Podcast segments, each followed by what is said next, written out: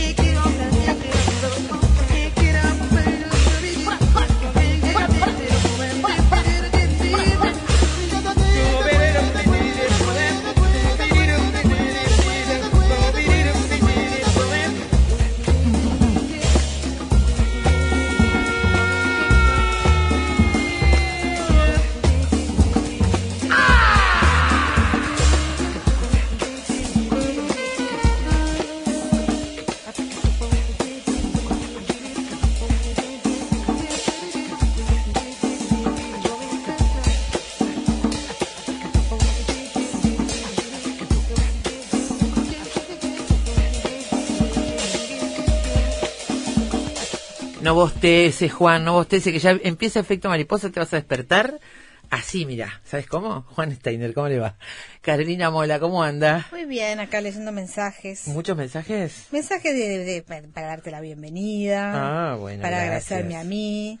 Gracias a todos. Bueno, hay un- una oyente que está en Puerto Rico, Marta. Ay, qué porque su nieta cumple 15 años, pero nos escucha todos los días. Qué divina, Marta. Gracias, Marta. Mirá vos, qué lindo, Puerto Rico, no conozco Puerto Rico. Yo tampoco, pero dice que tiene unas playas espectaculares. Y una comida interesante, Bueno, sí. una gastronomía interesante. Sí, ¿o claro, no? sí, debe ¿Eh? tener una cosa ahí la- de los, Lo boricua, la cosa, Sí. ¿eh? No, no sé. los frijoles, me encantan los Ah, frijoles. sí, sí, sí. Bueno, un saludo a Marta, un saludo grande a Marta. Gracias a todos porque, bueno, ha sido horas de, de muchos saludos, saludos de bienvenida, saludos de agradecimiento. En fin, gracias a todos por ese aguante que siempre hacen. Eh, vos que estás ahí chequeando redes y cosas. Sí, señora. Paul Thomas Anderson no contestó, ¿no? A ver, no, Nos- por ahora no. robamos esta mañana y yo estaba esperando que nos pusieran, No, que- por aunque ahora sea un like. Paul Thomas. Ahora Like, que, likeame, Paul Likeame, Thomas. Paul Thomas. Ahora que, que las redes te, te acercan, a la- suponiendo, vamos a suponer que el Twitter de Paul Thomas Anderson sea gestionado por él mismo, ¿no? Que suele suceder, suele pasar. Sí, a veces Puede sí. pasar. Sí, cómo no. Este, sí, sí, Y sí. que entonces uno pueda estar así en contacto directo. Ya a los seis grados de separación. Ah, no existe que más. no existe eso. más No, esa historia. Estás en contacto directo con, con tus ídolos. Bueno, ya está. Esto es parte del adelanto de lo que vamos a tener esta tarde, que es un programa que nos gusta mucho hacer. El de hoy especialmente. Sí, señor. Bueno, Juancito, cuando usted quiera, bueno, estamos todo esto, equipo completo, ¿eh? ¿Cuánto hace que no decíamos eso, Carolina? Ni me hables, Hace como Daina. A mí cuatro me vas a meses. decir, Daina, que escuchame. Hace- Miraba para, para afuera y veía la desolación total. Hace como cuatro meses que nos decíamos. Ahora sí, equipo completo, las cuatro mariposas. Carolina y yo aquí al aire, y está Gabriela Yudiche y Ángeles Blanco este, en la producción y en la asistencia al aire y en todo lo demás que hace falta para sacar al aire este programa. Así que, Juancito, cuando usted quiera, arrancamos con el programa de hoy. Primero es una pequeña vibración que entra por los oídos y se te instala en el cuerpo. Después, esa insignificancia se convierte en un frenético baile de ideas. Y ya no podrás escapar. Pero no te preocupes, son los síntomas del efecto mariposa. Quiero contarles que Ángeles Blanco, al, no sé, 24, 48 horas después de haberse enterado que había sido seleccionada para formar parte de este equipo, mandó un mensaje por WhatsApp que dijo, chicas, no, no, no podemos saltearnos 20 años de Magnolia. Nosotros hicimos el de las nuestras. Lo cual, claro. Totalmente de las nuestras. Tiene un doble, un doble mérito. Sí. Primero, estar atenta a esa, a esa efeméride Sí. tan importante. Sí. Y segundo, entender lo que significa Magnolia para efecto Para mariposa. efecto mariposa. No, y tercero, te- mandarnos ese WhatsApp cuando todavía le faltaba un mes y medio para efectivamente ponerse a trabajar. Exacto. Pero bueno, este, esas cosas son las que nos gustan en efecto mariposa. Y nosotros, así con gran esfuerzo de voluntad, dijimos, bueno, está bien, celebremos los 20 años de Magnolia. Y decís, ¿cómo ya pasaron 20 Ya pasaron 20 años, Porque éramos 1999. grandes ya cuando vimos Magnolia por primera Sí. vez. Yo igual no la vi en el estreno, te voy a decir. Este, la vi, la vi mucho tiempo después. Pero la verdad es que yo pensaba, ¿qué decir, no? Que no se haya dicho, ¿qué otra cosa decir de esa película que está en mi top 5? intercambiábamos con Roger Rodríguez vía Facebook, él decía en el top 10. Y yo no sé si no está en mi top 5 En el top de five. películas. Lo, que- lo primero que se mi puede podio decir está seguro. después de 20 años es que es una película que la ves hoy y te sigue moviendo hasta el tuétano Totalmente. y no no es como si se hubiera estrenado ayer, ¿no? Sí, yo, Es- yo- nosotros somos, yo, yo especialmente soy un poco enferma de Magnolia, debo decir, de, de Magnolies. Este, la volví a ver el sábado por vez número, no sé, ya perdí la cuenta. Debe ser de las películas que más veces he vuelto a ver. Si me la llego a encontrar en el cable, no puedo dejar de, pa- de Sí, quedarme ahí. Pasa eso. Así que la he visto entera y la he visto en fragmentos más de una vez. Eh, y me vuelve a conmover siempre igual, siempre igual. Vuelvo a conmoverme con esos personajes, con esas historias, con esa manera de contar, con esa pantalla, con esos sentimientos. con Vuelvo esa a- con esa música. todo, todo, todo. No hay un rubro donde mm, no, No se en decir. Mm. no se puede decir que es maravilloso. ¿Vieron Magnolia ustedes? ¿Ya la vieron? Los que nos están escuchando. Y si no la vieron, ¿qué están esperando? De verdad, sáquenla de algún lado. Eh, bueno, está en Netflix, pero los que no tienen Netflix, búsquenla, busquen un DVD, alquílenlo en donde puedan.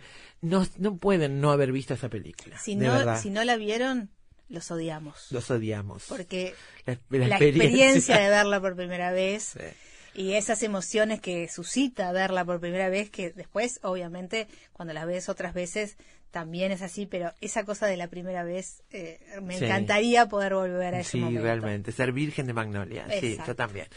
Bueno, eh, es una película de Paul Thomas Anderson que cumple 20 años, una pieza fundamental de la cinematografía de las últimas décadas.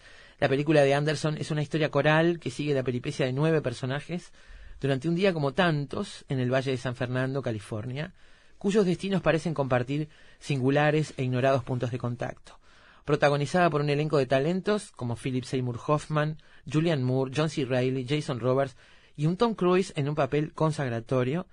Magnolia es un mojón distintivo e ineludible en la cinematografía de Paul Thomas Anderson. La magnolia es un género, la flor, un género que debe su nombre al botánico Pierre Magnol y que cuenta con alrededor de 120 especies que se localizan principalmente en el este de Estados Unidos, en México, en Centroamérica, en el sudeste de Asia y Sudamérica. No está demasiado claro y hay especulaciones, ya veremos por qué la película tiene este título. Eh, en algún lado, en alguna entrevista, Paul Thomas Anderson dijo que el nombre se le ocurrió antes que la historia, o sea que quería una película que se llamara de esa manera. Hay un tema con los pétalos y el centro, pero eso no es privativo de las magnolias, Claro. digamos, ¿no? Porque acá hay una historia central, ya veremos cómo este rompecabezas tiene un núcleo. Este, y, pero bueno, de todas maneras es, es una flor hermosa y es muy lindo repasar algunas cosas que en otras ocasiones hemos sobrevolado. Vamos a ver si hoy tenemos tiempo de tiempo. profundizar un poquito más. Y bueno, estas historias cierran con una imagen muy potente, cierran o pre-cierran, digamos, con una imagen muy potente en el momento así este más álgido de la película, en el momento, no, álgido no es la, la expresión, el momento culminante de la historia, en la narrativa, hay una imagen muy potente que es una lluvia de ranas que oficia como escena de cierre o precierre y da pie a un recorrido por las distintas plagas bíblicas y la explicación científica detrás del mito, cosa que haremos esta tarde Haremos. también. Es un momento muy poderoso en la película y yo repasaba el sábado y pensaba, este, en esa manera que tiene Paul Thomas Anderson de armar este rompecabezas, yo puedo recordar escenas, creo que las recuerdo prácticamente todas. La he visto muchas veces, repito, ¿no?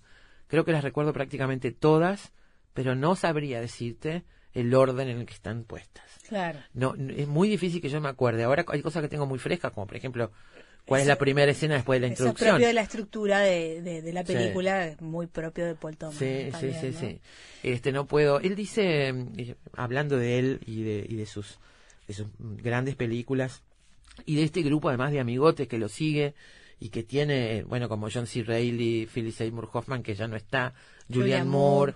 este, son parte de una banda de amigos y sus actores este, favoritos Fetiche, sí. que han estado en prácticamente todas sus películas.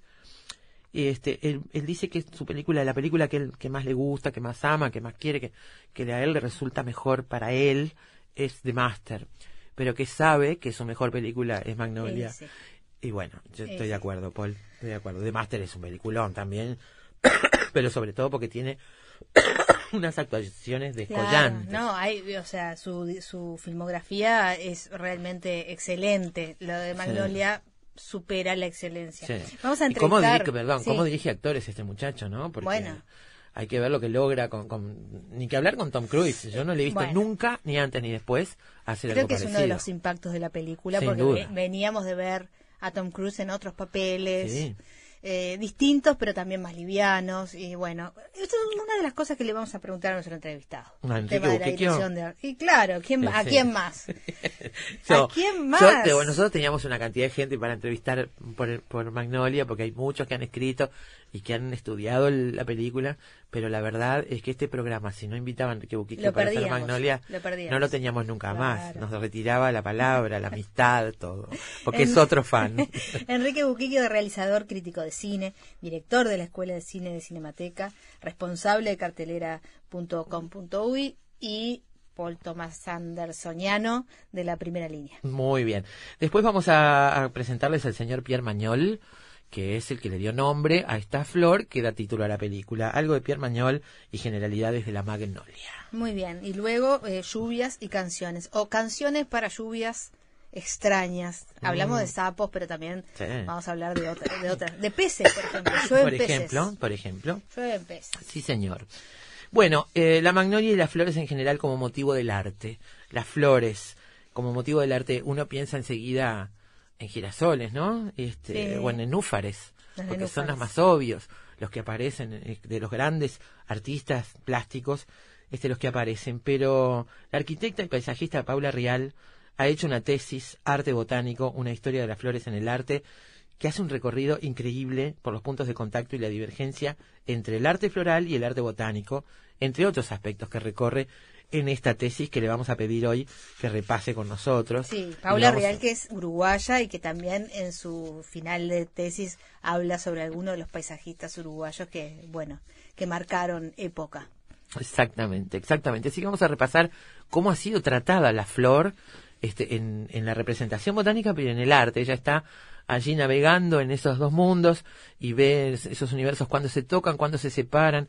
Ha estudiado, se puso a mirar autor por autor los cuadros para ver cómo han sido representadas las flores en el arte. Así que estará fantástico conversar con Paula Rial esta Sobre todo lo que tiene que ver con esa, eh, esa combinación entre la, el arte y la ciencia, ¿no? Que es parte de su tesis también, en este caso. Fantástico. Y luego, si tenemos tiempo, vamos a repasar las diez plagas que, según el Antiguo Testamento, Dios envió a los egipcios para que el faraón dejara partir a los hebreos. Eh, y bueno, eh, entre otras la de las sapos. La de entre otras, exactamente, exactamente. Parece que hay algunas explicaciones científicas viendo cuestiones de la época, clima, este, producción de determinados alimentos, este, algunos desastres climáticos. No en sería fin, tan que- mística la cosa. Parece que no. Pero bueno, como todo en este mundo, vamos a repasar. Se ha estudiado mucho esto. Yo creo que recordar que hay un documental de James Cameron, nada más y nada menos, sobre este tema. Sobre las plagas fue- bíblicas. Es sobre los fenómenos meteorológicos que, o lo que fuera, naturales, que dieron lugar a esas creencias, Bien. digamos, en su época, en su momento. Eh, creo recordar, no estoy muy segura, lo voy a buscar. Muy bien. Bueno, una de las cosas que tiene esta película es la música de Amy Mann, que hizo una parcería con Paul Thomas Anderson para esta película donde es imposible separarlos. Es más, este, hay por allí datos sobre cómo Paul Thomas Anderson se inspira en las canciones de Amy Sí, sí, Mann. sería al revés, ¿no? En vez de Amy Mann inspirarse en, en las, en las escenas, Sí. bueno, es al revés. Sí, exactamente. Y hay, bueno, hay una escena clave en la película, una secuencia clave en la película donde la música de Amy Mann es absoluta protagonista, incluso es cantada por cada uno de los personajes, hasta los que están agonizando en una cama a punto de morir. En este caso la canción es Save Me, que no es esa de la que hablábamos recién, Amy Mann.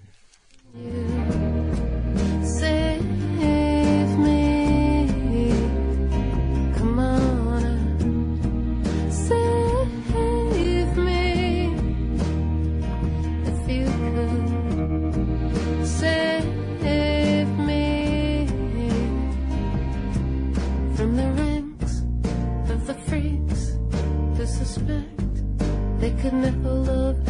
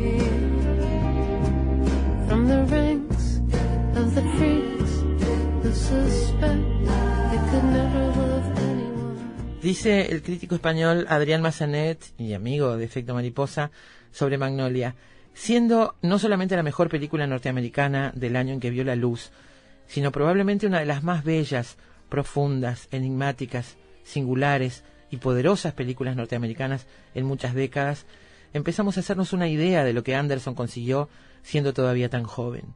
Existen pocos placeres comparables a escribir sobre las películas de nuestra vida, y el único superior es volver a verlas, porque haciéndolo no solamente se les rinde homenaje y veneración, sobre todo uno aspira a contribuir en algo a que universalmente sean reconocidas entre lo más hermoso y emocionante que se puede ver en una pantalla, y así uno pueda formar parte de ellas, aunque solo sea dejando por escrito la propia e infinita admiración.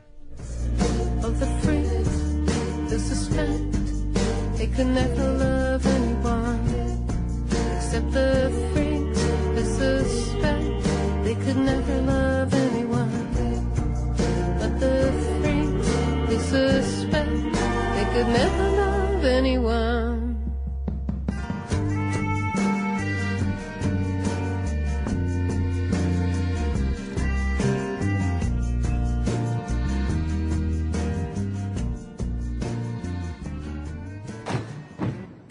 Investigadores, matemáticos, escritores, deportistas, historiadores, científicos, actores, artesanos, cantantes.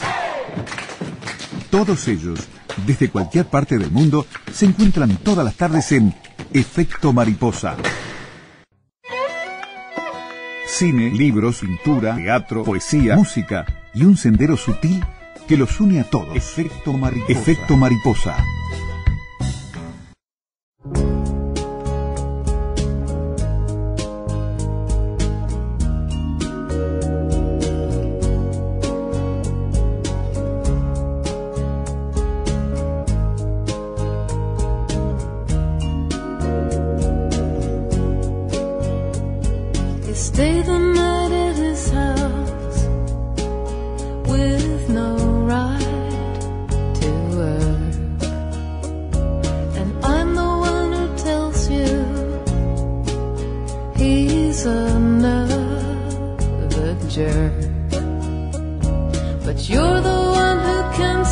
see.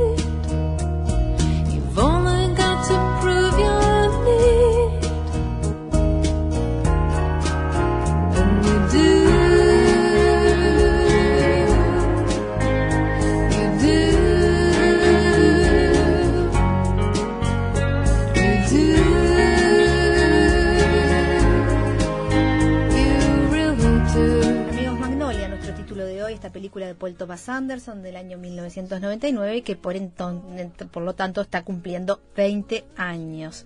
La película consta de nueve tramas paralelas ambientadas en el Valle de San Fernando en Los Ángeles. Un niño prodigio, el presentador de un concurso de televisión, un ex niño prodigio, un moribundo, su hijo perdido, la mujer y el enfermero del moribundo. Son historias aparentemente independientes, pero que guardan entre sí una extraña relación.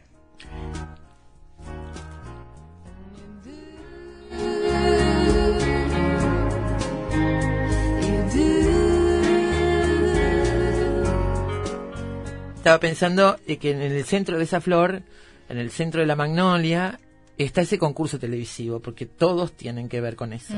Todos los personajes Sí. tienen que ver con ese concurso televisivo. Está, bueno, el niño que el niño prodigio que lo está transitando, eh, el presentador, la hija del presentador, el personaje de Jason Roberts, que es un magnate de la comunicación, dueño de esa señal de televisión o de la productora, este, eh, y bueno, y el personaje de Macy, que es el ex niño prodigio que en su momento fue una estrella y que hoy es un sufriente, Un sufriente. este enamorado, digamos.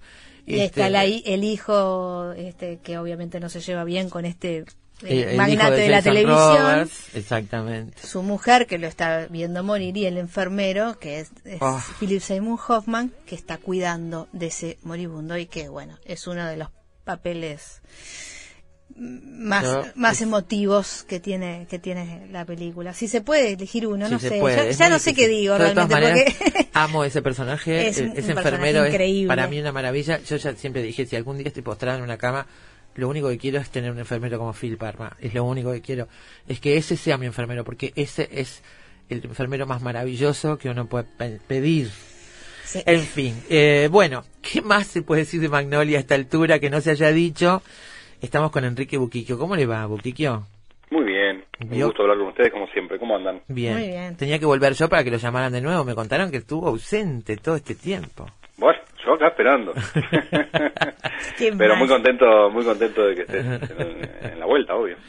Eh, Enrique, bueno, yo te diría por qué hay que ver Magnolia, ¿no?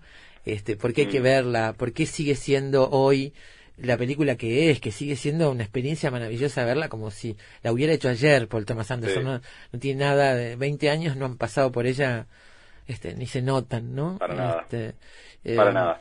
¿Es el segundo, Eh, segundo largometraje o el tercero? De Tercero. Tercero, después de Boogie. Exacto.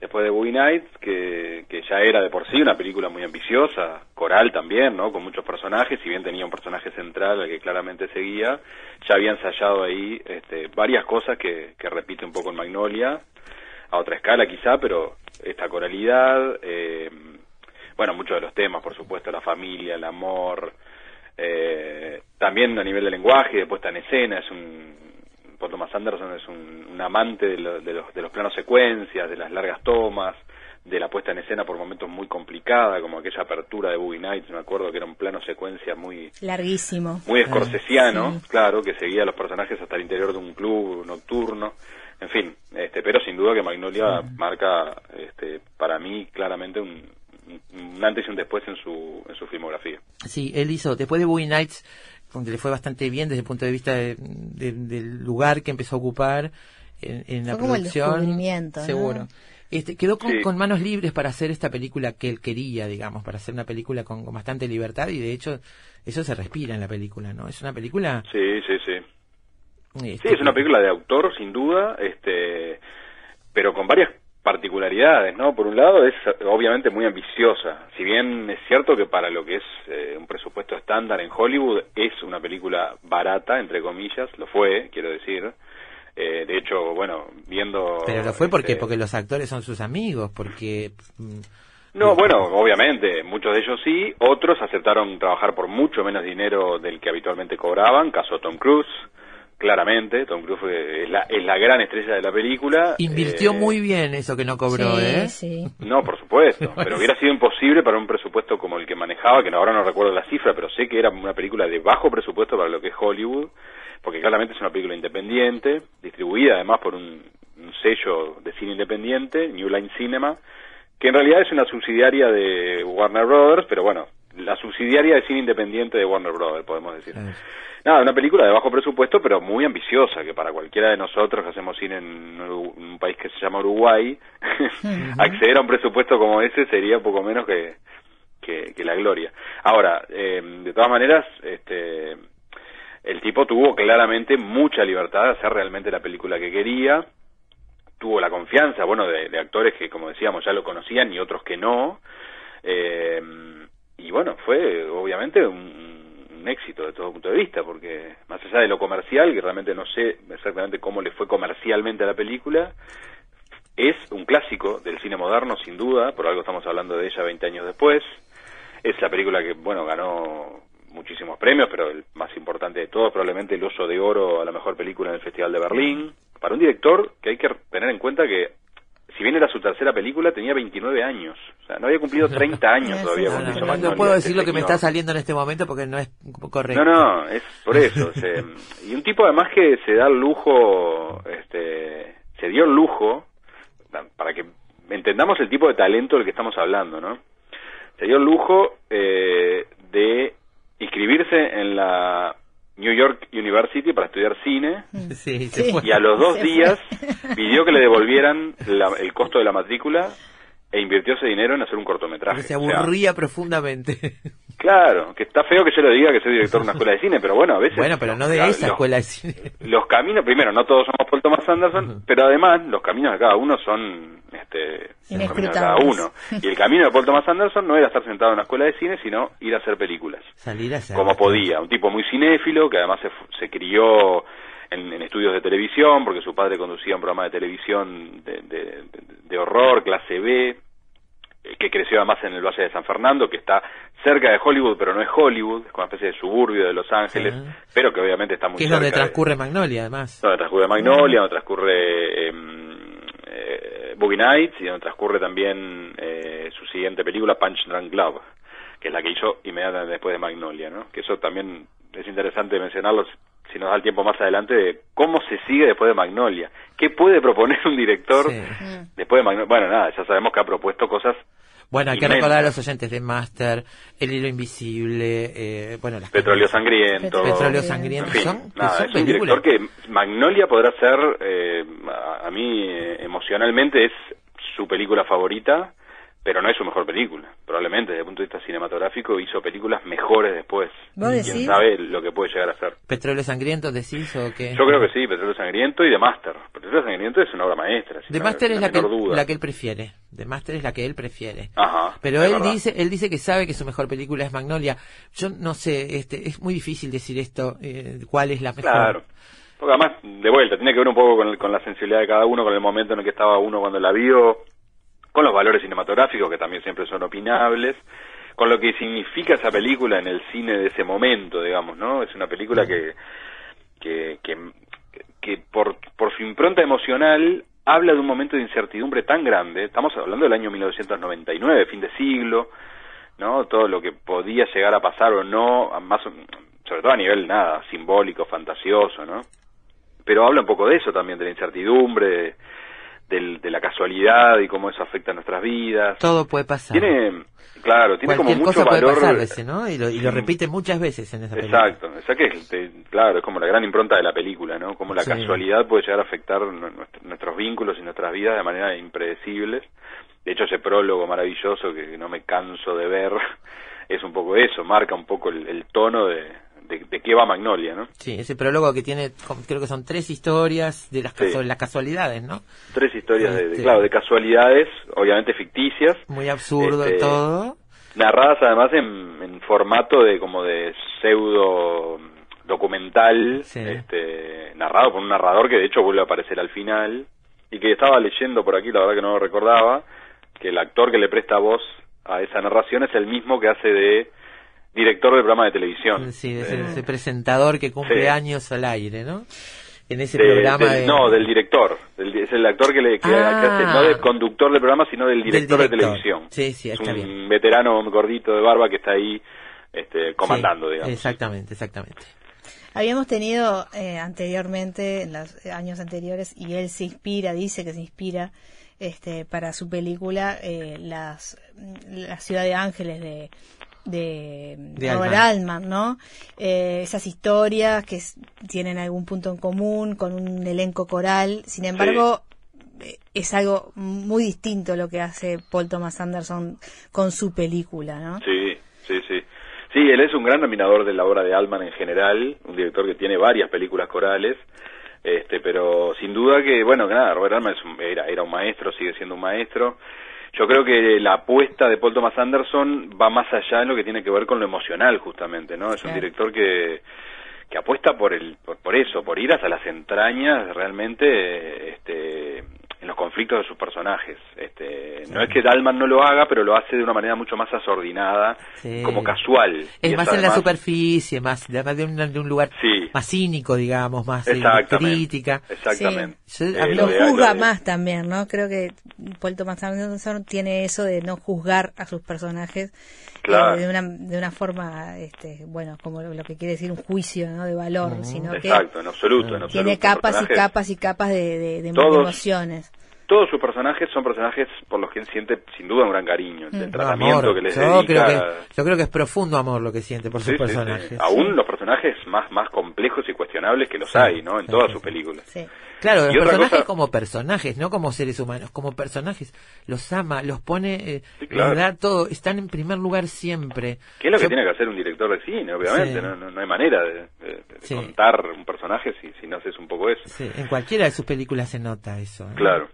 Lo otro que quería mencionar, hablando de películas y referencias, es que mm, en un documental que vino en DVD de colección que yo tengo, que lamentablemente no lo puedo ver mucho porque no tengo mucho DVD últimamente, pero recuerdo perfectamente en ese documental sobre la película que mm, una de las cosas que él hizo en la preparación del rodaje de Magnolia fue citar a todo el elenco y el equipo técnico de la película en una sala de cine a ver Network. Network, la recordarán, es una Sí. película de Sidney Lumet. Poder que mata. Poder que mata se llamó acá, es una de mis películas favoritas de los años 70 o de cualquier década, que también está ambientada en el mundo de la televisión. Este, a él le importaba mucho eso. Eh, si bien no es una película coral, es una película sobre tres personajes, básicamente, vinculados a eh, una cadena de televisión. Y cómo, eh, nada, el- la lucha por el, por, el, por el rating y por el éxito a cualquier costo, ¿no? Puede llegar a la muerte, si el suicidio, sí, sí. Claro, este, y nada, me parecía importante mencionarlo porque es una película que para él este,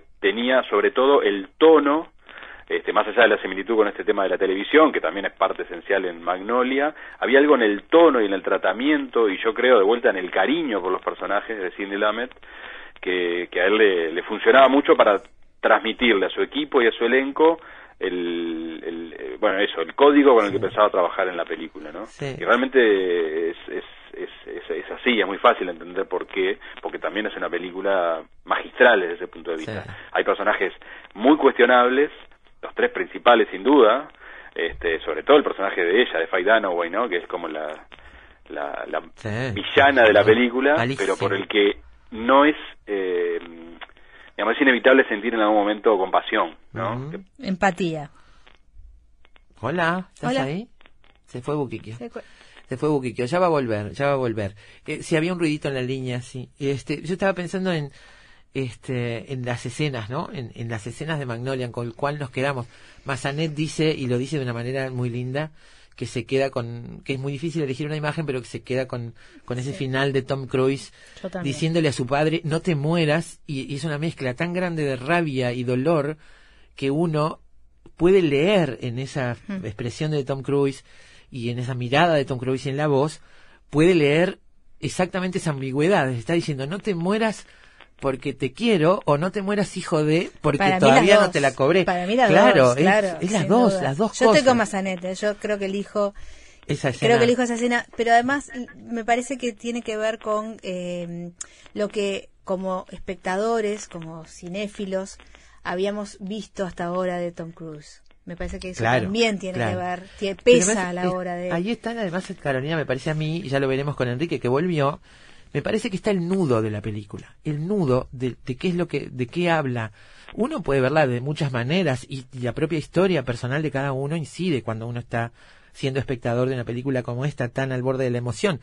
Pero yo creo que habla sobre todo sobre esa cuestión de, de la necesidad desesperada de que nos quieran, especialmente nuestros padres, ¿no, Enrique? Sí, de acuerdo, sí, sí, sí. Yo creo Sí. que todo es eso, en definitiva. Sin duda, sin duda. Sí, yo creo que es una gran película sobre la, la soledad y la indefensión del ser humano, ¿no? Este, Y la culpa. y la culpa y, Y la, el perdón. y la posibilidad de redención y de perdón y de reconstruir y de reconstruirse este y, Los de- padres, ¿no? Hay que ver que ahí los padres, como decía Carolina, son todos terribles. Los padres, no hay un padre que se salve en esa película. ¿No? El padre del niño prodigio, el padre de Tom Cruise, el padre de Claudia, o sea, el conductor de, de televisión, padre de, Sí. la- de esta mujer Sí, que está sí. sufriendo este, terriblemente por su infancia.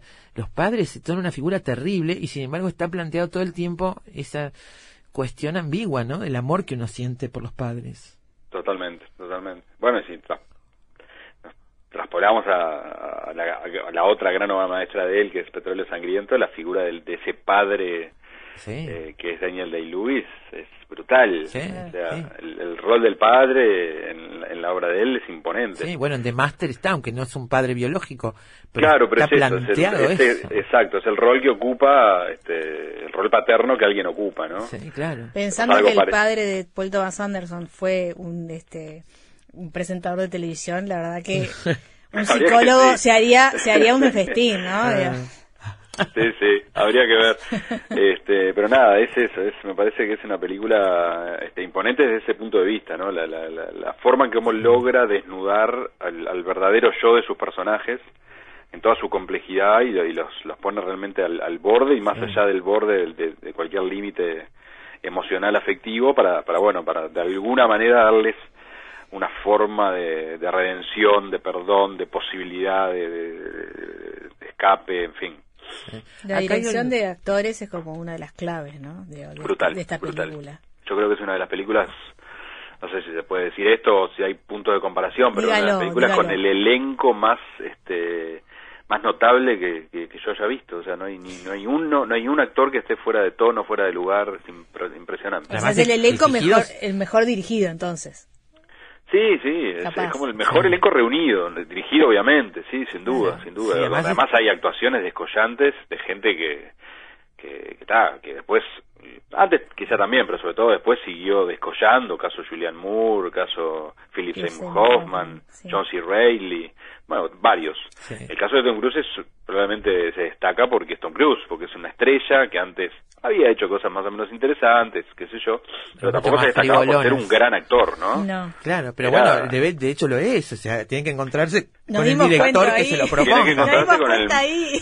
claro, con el material adecuado y con el director adecuado, y acá lo encontró, claro. sin duda, Eh, sin duda. eh, él él tiene un, un parceiro, un, un, un alter ego, un alter ego no, un compañero de ruta en el que se apoya mucho, que es Robert El Sweet, que es el operador de las películas, el camarógrafo, editor, en Sí, fin. y este, es el director de fotografía de, claro, de Magnolia, eh, y de hecho ganó el Oscar a Mejor Fotografía por Petróleo Sangriento.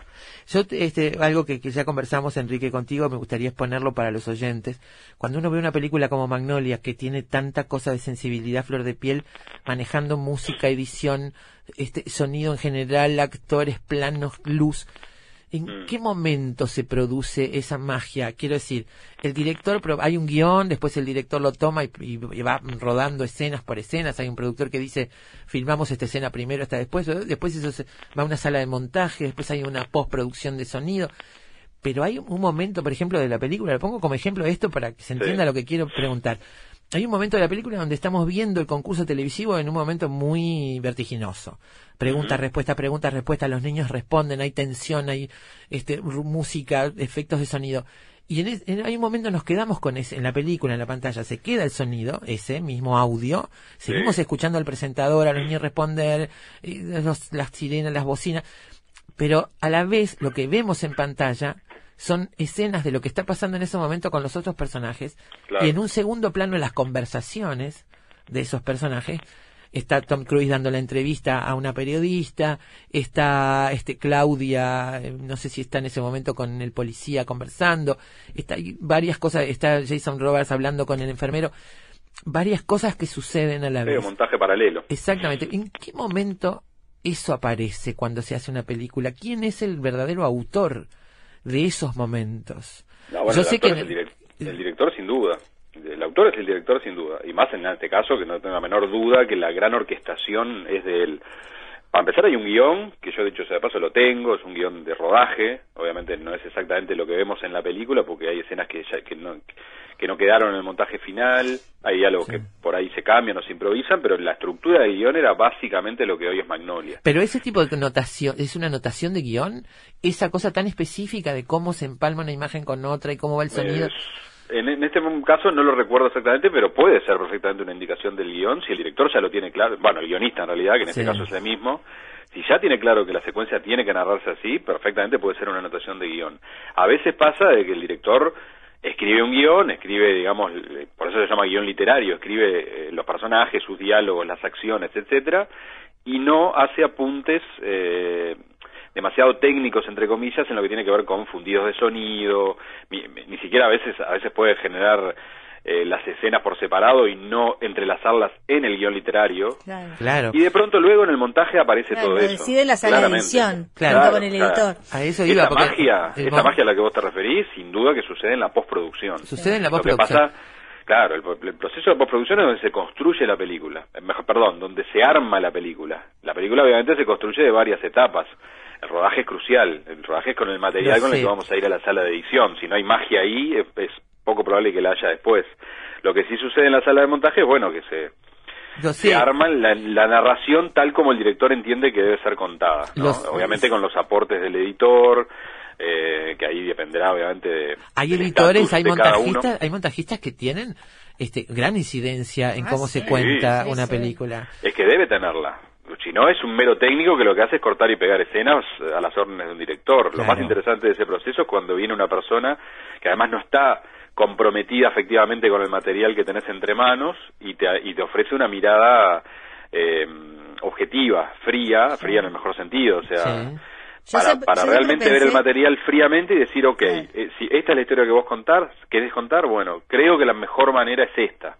Y en algún caso sugerir cosas que por ahí al director no se le ocurrieron, en algún caso pelearse con el director también, que es parte de la cosa, tratar de defender, no pelearse por una cuestión de egos, tratar de defender la, la convicción de, de, de- de la mejor película posible, ¿no? Tener que Y sacar está. escenas ya filmadas para un director debe ser algo muy difícil de Sí, decidir a veces. sí, Sobre todo duda, si es guionista, además, ¿no?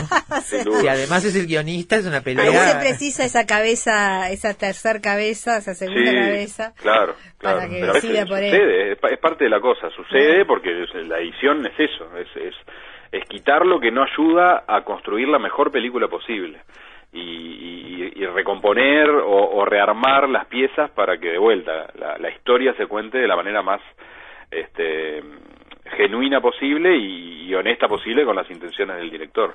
Y después viene toda la parte de sonido, ¿no? Que también Claro. es otra etapa fundamental y que en esta película es clave, porque sí. hay, hay música prácticamente omnipresente todo el tiempo, están estas situaciones que vos relatabas de eh, sonidos en off que anticipan algo que se va a venir, una- Sí. un, un detalle, un ejemplo nomás que es imponente, es esa secuencia en la que Phil Parma acaba de recibir el, el- la misión, digamos, de parte de su, de su paciente moribundo de encontrar a su hijo Mm. y empieza a sonar, eh, creo que es así habló Zaratustra. Sí, de de Strauss. 2001. 2001.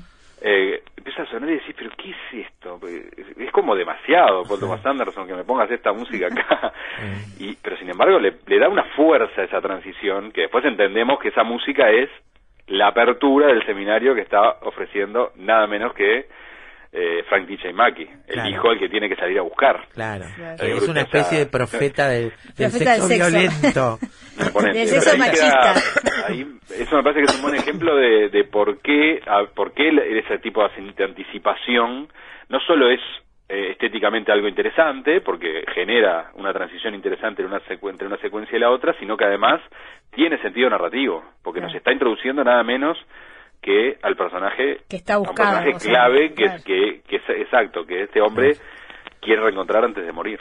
Eh, una, una última apunte, eh, Enrique, que no podemos saltearnos es Amy Mann y la música. Yo tengo entendido que Paul Thomas Sí. Anderson se, se apoya mucho antes del guion, digamos, en la música, ¿no? Se Sí, es que- inspira en la música.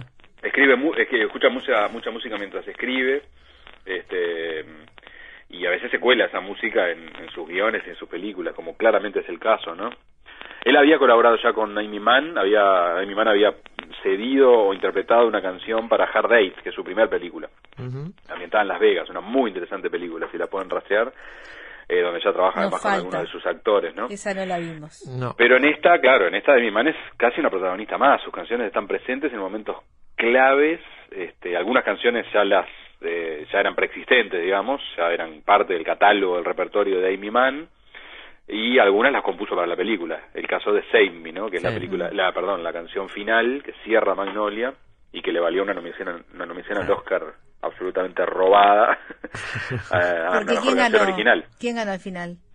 Pues sabes que no me acuerdo, año 99, no me acuerdo ahora quién No ganó. puedo creer que Podría- no te acuerdes. en No, el- la enciclopedia a veces falla. Pero que- sí, pero sí, La dice, de dice, Frozen, dice Gaby. pero el 99, Frozen no. Frozen es posterior, la verdad que no recuerdo. Frozen ¿no? es bastante más reciente. Me- Eh, algo me dice que fue... Déjame porque estoy en IMDb yo- acá. yo- Babe, el cerdito valiente. No, no. Porque No, claro. Hollywood es capaz. Yo digo, Fue, eh, fue Tarzan. Ah. Tarzan, una película, de- una película de Disney y la canción de Phil Collins. no, Tarzan. está bien, Sí. Phil, yo te quiero mucho, pero bueno. Eh, Bueno, ¿Quién pero ganó el que- Oscar?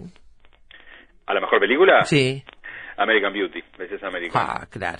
Y Claro, director era un año, también, era un año, era un año difícil, ¿no? Igual es muy, muy poco entendible, es muy poco entendible Sí. y no hace falta verlo desde la perspectiva de hoy. Ya ese año, después de haber visto Magnolia, uno se preguntaba cómo es posible que esta película no esté entre las cinco nominadas a mejor No, película. no, no, no, eso se- no tiene No, no, no se entiende. Tuvo solo tres nominaciones para la mejor canción original, mejor actor de reparto Tom Cruise, que no ganó tampoco, y mejor guion original. ¿Y actor de reparto quién ganó? Ganó Michael Caine, su segundo Oscar por Las reglas de la vida. Ah, sí. Está bien, pero Sí, claro. había que sacarle a Tom Cruise el, el Oscar ese año. ¿eh? No, bravo. Eh, Sí ganó el sí. Globo de Oro, eh, Tom Cruise ese año, que mm, creo que fue la única nominación que tuvo la película. Otra cosa in- Bueno. entendible, ¿no? Increíble. El asunto es que Paul Thomas Anderson hace magia y logra que uno se crea una escena final con la música de Mimen, con todos los personajes cantando la canción, cada uno en su lugar, claro. no, no es un coro, ¿eh? no es que se paran todos en un coro a cantarla, cada uno en su escena, en su lugar, Sí, sí, claro. hasta Jason Robert agonizando o casi muerto, casi fallecido porque le falta un respiro para morir, cantando esa canción, ¿no? Es imponente. Es, es- es el tipo de secuencia que cuando uno las veía y cuando uno las ve, dice, ok, ta, esta no es una película común y corriente, ¿no? No. Que a un tipo se le ocurra que sus personajes, en una película que es enteramente realista, más allá de, de la manipulación obvia que tiene todo todo todo el lenguaje Sí. cinematográfico, es una película de, de realismo, donde no hay naves espaciales, ni, Sí. ¿se entiende? Sucede algo como esto, que claramente no puede suceder en la vida real, que los personajes empiecen a cantar Sí. cada uno en su hábitat y en un momento crucial, además de sus historias, una canción, es como imponente, ¿no? Es- Eh, después está la otra gran secuencia que para mí es la, la que, no sé si no es mi secuencia favorita, que es la de la, la lluvia de sapos, obviamente. Sí. Eh, sí. Es Dice- otro momento que, que sí, so- pero no, ¿cómo se le puede haber ocurrido esto, no? Qué increíble. Es imponente. Eh, de un plumazo, dice Massanet, Anderson funde cine surrealista con musical, con cine indie, con melodramático, con trágico, sin olvidar el guiño 2001. Este, y sí, es así. eh, Sí. Puede hacer es todo eso, eso. es un gran melodrama de Magnolia, Sí, claramente. sí, en el sí, mejor sentido de la palabra, ¿no? Un drama con música. Exacto. Con música presente, con música interpretada, con música cantada por los propios personajes cuando es necesario, no todo el tiempo, ¿no? Para que no lo haya visto no se piense que es un musical. Pero, este, nada, es un melodrama con, con un corazón enorme. Absolutamente, absolutamente. Bueno, Una película de esas con la que uno establece una relación de amor para toda la vida. para ¿no? toda la vida. Me voy a mi casa esta tarde y voy a volver a verla. Esta noche vuelvo a verla, me parece. ¿Cómo no? Vale la pena decir que está en Netflix, este, Sí, señor. Sí. disponible. La verdad que eso es una buena porque Sí. bueno, a veces es difícil encontrarla, encontrarla con los subtítulos eh, y tenerla ahí de hecho hay, hay varias películas de Paul Thomas Anderson en Netflix. Está también Petróleo Sangriento, está también The Master. Eh, no recuerdo si Phantom Thread ya está, pero... No, Phantom Thread ser. me parece que no. Creo que no. Me parece Creo que que no, no. no sé. Este, pero bueno, hay que buscarlos, hay que rastrearlos. Sí. Yo, todo lo que haga merece mi más profunda atención. Absolutamente. Incluso lo más pequeño, ¿no? De hecho, Sí. hace pocos meses estuvimos hablando de ese Anima, corto sí. musical que hizo para Netflix justamente con, Exactamente, con Radiohead, con el compositor de Radiohead. Este, imponente. exactamente, sí señor. Bueno, y mira que yo sí tengo como mirar DVDs. Ah, bueno, cuando quieras, cuando quieras. Digo por ese DVD que tenés con extras Sí, de sí, Magnolia demás. es- Porque está en YouTube, preciosa- ¿sabes? Pero no está, no, no le podemos poner subtítulos y a veces nos La- perdemos. bueno, un la versión que yo tengo tampoco tiene subtítulos eh, al español, está subtitulada al inglés. Ay, Porque es Bueno, una- pero es eso es un- un, es un avance igual. Sí, ¿no? sí, es un avance. Sí, es un Es un DVD de colección de esos que uno se compraba por Amazon en, alguna vez en la vida. bueno. no lo hacemos. Pero todavía se puede hacer, si uno quiere. Sí, sí, se puede hacer, se puede hacer. Un abrazo, Pero- Enrique. No, un placer, como Gracias. siempre. Nos Arriba. vemos, nos vemos. Enrique Buquiquio, amigos, y Magnolia esta tarde en Efecto Mariposa. Lo único seguro es que el sol sale por la mañana y se oculta en la noche. Lo que sucede en el medio es culpa de efecto mariposa.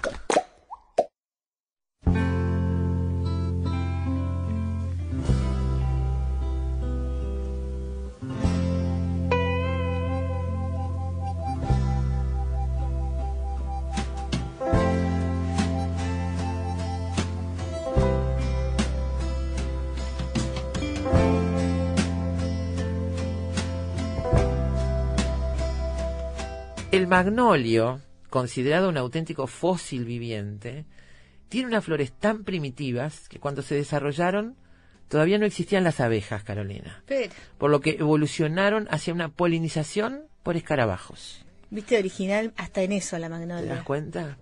La magnolia grandiflora está dedicada al nombre al médico y botánico francés Pierre Magnol, director del Jardín Botánico de Montpellier, y el epíteto específico grandiflorus procede obviamente del latín en clara alusión a sus flores de grandes proporciones. ¿Qué dice la descripción? ¿Qué dice? Follaje persistente que puede sobrepasar los 25 metros de altura, sí, lo hemos Sí, visto señor. por acá, porque acá en, en la Ciudad Vieja hay mucha magnolia. ¿Sí? Sí, Ah, sí. mirá, Ahí en la calle, la, mi favorita es la de la calle Reconquista. No, sé- no confundas con camelias, porque las camelias tienen árbol grande y flor no, grande no, también. no, esto es una Ah, magnolia ¿dónde? ¿Reconquista y qué? y Reconquista y Zabala. Ahí, Ah, ahí hay una, después hay, bueno, la más linda para mí también es la de la del Parque Rodó, donde Qué se hace la feria de Ideas Más. ¿Sí? Cuando se pone en flor ya uno ve, está la magnolia en flor y los puestitos que ya se van armando y uno dice ya es Navidad. Ya es Navidad. bueno, está la magnolia del Maciel, ¿no? Este, Sí, que estuvimos allí al sí. pie de la magnolia Hay una creo que haciendo en- un programa especial. Creo que en la Plaza Zavala había una también, Mirá. una magnolia, estoy casi segura. Este, pero bueno, uno las ve, la- tiene un- es un árbol de copa amplia, densa, las ramas bien macizas, eh, el tronco es gris oscuro, es casi liso. Eh, se uno se da cuenta de la edad de, de la magnolia porque el, el- el tronco se vuelve como rugoso y, y escamoso con los años. Sí. Y bueno, y ahí este le da, bueno, las hojas también son son, son bien este simples, ¿no? Eh, llegan a medir unos 15 o 25 centímetros y eh, bueno, la flor es esa flor enorme, blancuzca, puede tener algún tinte cremita, ¿no? Sí, sí, sí. Tiene un tinte ahí. Florece desde mediados de mayo a julio. Las flores este, son, bueno, estas grandes, blancas, hasta 25 centímetros de diámetro cuando están totalmente abiertas. Un perfume con un característico aroma a limón. Tiene frutos con aspecto de piña, que son un agregado de numerosos folículos cubiertos de un fino tomento que se agrupan en torno a una estructura leñosa. En la madurez, estos frutos se abren longitudinalmente y dejan salir unas semillas negras cubiertas por una carnosa capa rojiza anaranjada, y cada frutillo de estos contiene una única semilla y a veces dos. Para esto de que florece de mayo a julio es, el verano claro, europeo. tenés razón, es el otro hemisferio. claro, porque empieza a florecer por noviembre, diciembre. Estamos colonizados. Sobre todo diciembre es donde se ven eh, bien Claro. en flor las magnolias.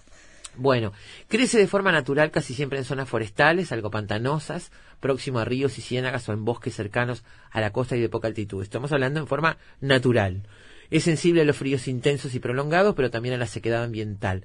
Resiste los suelos calcáreos, aunque crece mucho mejor en suelos de naturaleza ácida o neutra, profundos, frescos, bien drenados y con abundancia de materia orgánica. Se desarrolla más fácilmente en una exposición no demasiado soleada y preferiblemente resguardado de los vientos fuertes. Eh, Tenemos tiempo de hablar un minuto del señor Mañol. Medio minuto. Medio minuto. Bueno, fue hijo de un boticario. Nació en 1638. Y se apasionó intensamente por la historia natural y en particular por la botánica. Obtuvo un doctorado con notas muy destacadas en medicina en la muy famosa universidad de la época, la de Montpellier, y gracias a la protección del señor Joseph de Tournefort, se convirtió en médico de la corte y suplente en el jardín del rey. Ah, nada más y nada menos. pero, eh, donde estaban las mejores flores. Exactamente. La cátedra de botánica le es refutada. Pierre Magnol era protestante, por eso le- Ah. no le dieron la cátedra. Eh, bueno, llegó a tener una impecable, una remarcable flora de los este, ambientes de Montpellier, de los Alpes y de los Pirineos. Fue autor de muchos volúmenes, todos están en títulos en latín que no voy a leer. Fue reconocido, perdón, como el más grande botánico de su época.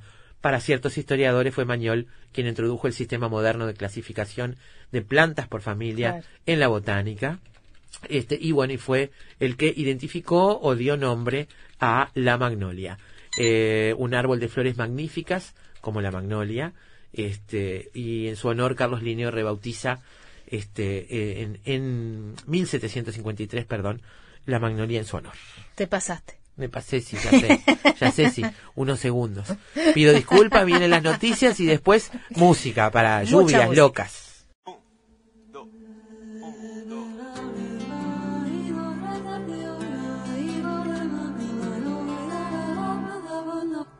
Dijiste que volverá.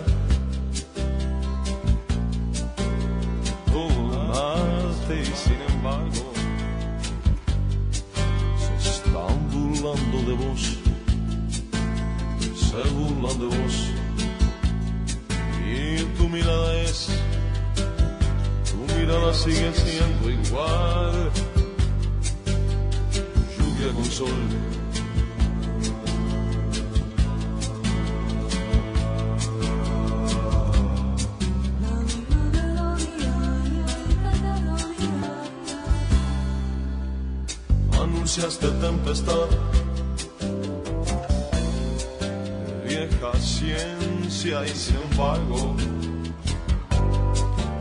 A lo largo de la historia existen infinidad de testimonios y documentos sobre las lluvias más extrañas que se puedan imaginar y lógicamente no tuvieron explicación científica durante mucho tiempo. Estamos pensando en esta lluvia de ranas que hay en Magnolia y de allí lluvias extrañas y música. De los cielos han llegado a caer más los más variados objetos y animales. Pingüinos escribiendo máquina, no, ¿no? Bueno, pero casi todos tienen un origen común, la formación de fuertes tormentas con fenómen- fenómenos tornádicos asociados, o también trombas marinas capaces de succionar todo lo que encuentran a su paso. Si por el lugar que pasan encuentran pequeños animales, anfibios, insectos, serán transportados hasta la misma nube y arrojados varios kilómetros más allá del lugar de origen, cayendo bruscamente en masa y de manera sorprendente para la gente que se encuentre con ellos.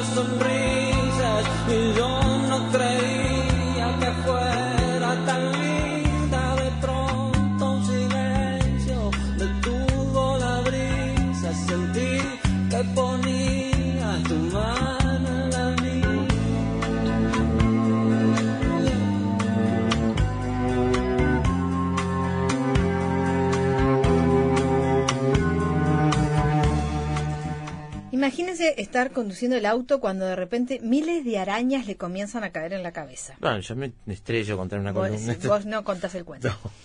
Eso es exactamente lo que le sucedió en 2013 a Eric Reis, un chico brasilero que registró el evento con su cámara. Tuvo la, la sangre fría de encima en ponerse a grabar, ¿te das cuenta?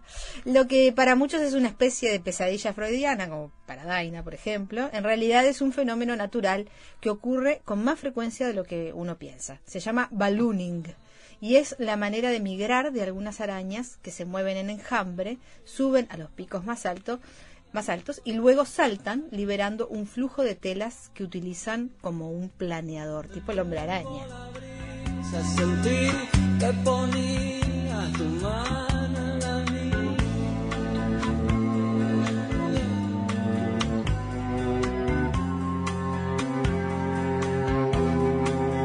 Bueno, resulta que utilizando esas fuerzas del viento y las telas de araña como parapente, e incluso aprovechando las tensiones electromagnéticas en suspensión, las arañas pueden cubrir por aire distancias de varios centenares de kilómetros y alcanzar unas altitudes vertiginosas de casi 4.000 metros de altura. El vuelo arácnido es ante todo una técnica de dispersión que favorece la supervivencia de la especie y permite la colonización de nuevos territorios.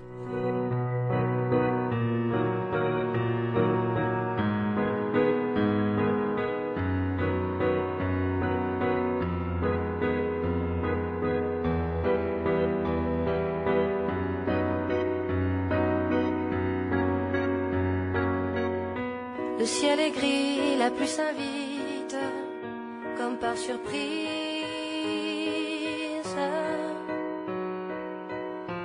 Elle est chez nous et comme un rite qui nous enlise.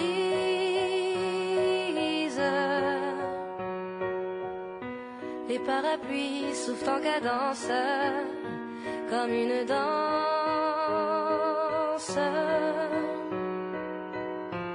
Les gouttes tombent en abondance sur douce France. Tombe, tombe, tombe la pluie en ce jour de dimanche de décembre. À l'ombre des parapluies, les passants se pressent, se pressent sans attendre. Algunas de las más extrañas lluvias registradas, te digo, por ejemplo, bueno, un- la de ranas que ya conocemos, en Teruel, en España, en 1988.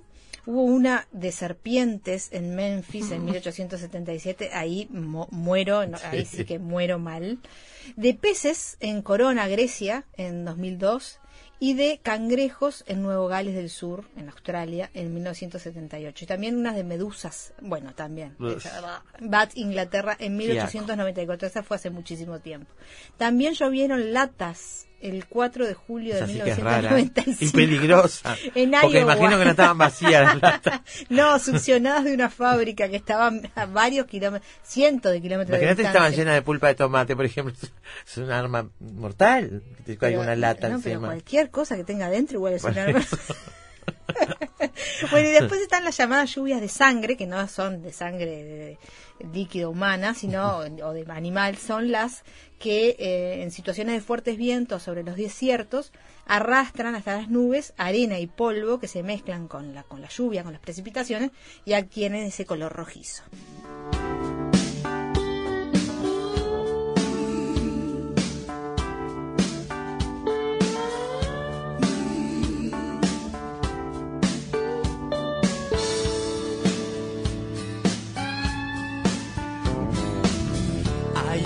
Lágrima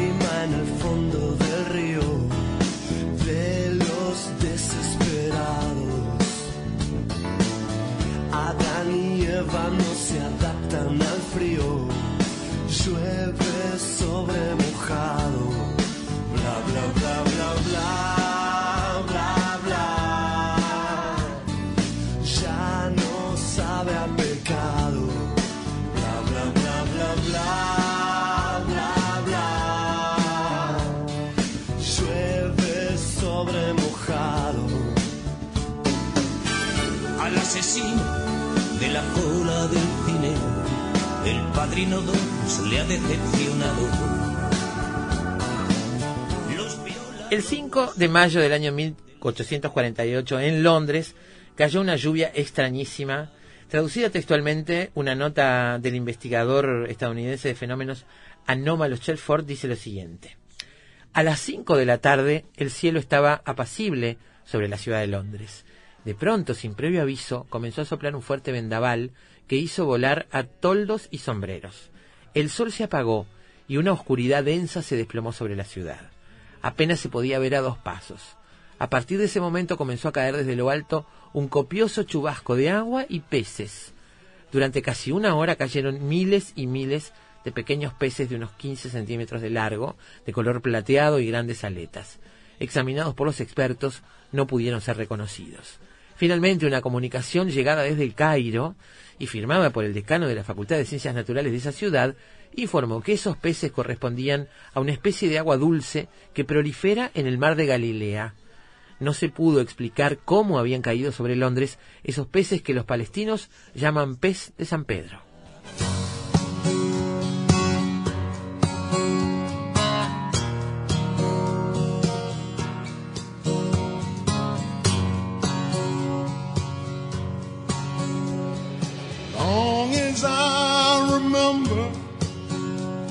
The rain's been coming down. Clouds of mystery pouring, confusion on the ground. Goodness through the ages, trying to find the sun.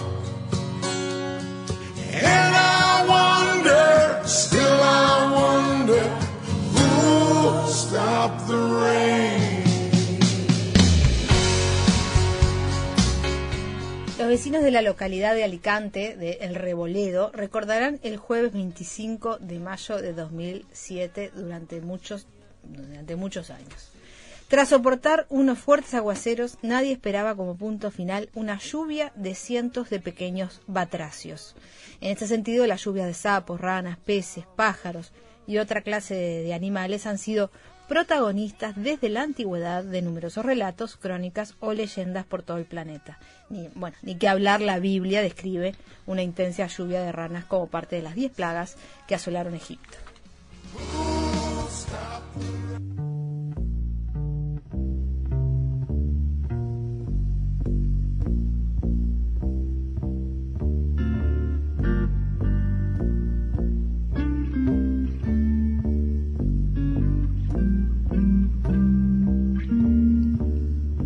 Yes, I care if she brings me spring, but don't care about nothing.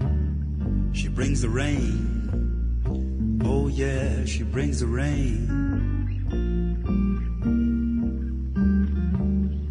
In the dawn of the silvery day, clouds seem to melt away. She brings the rain.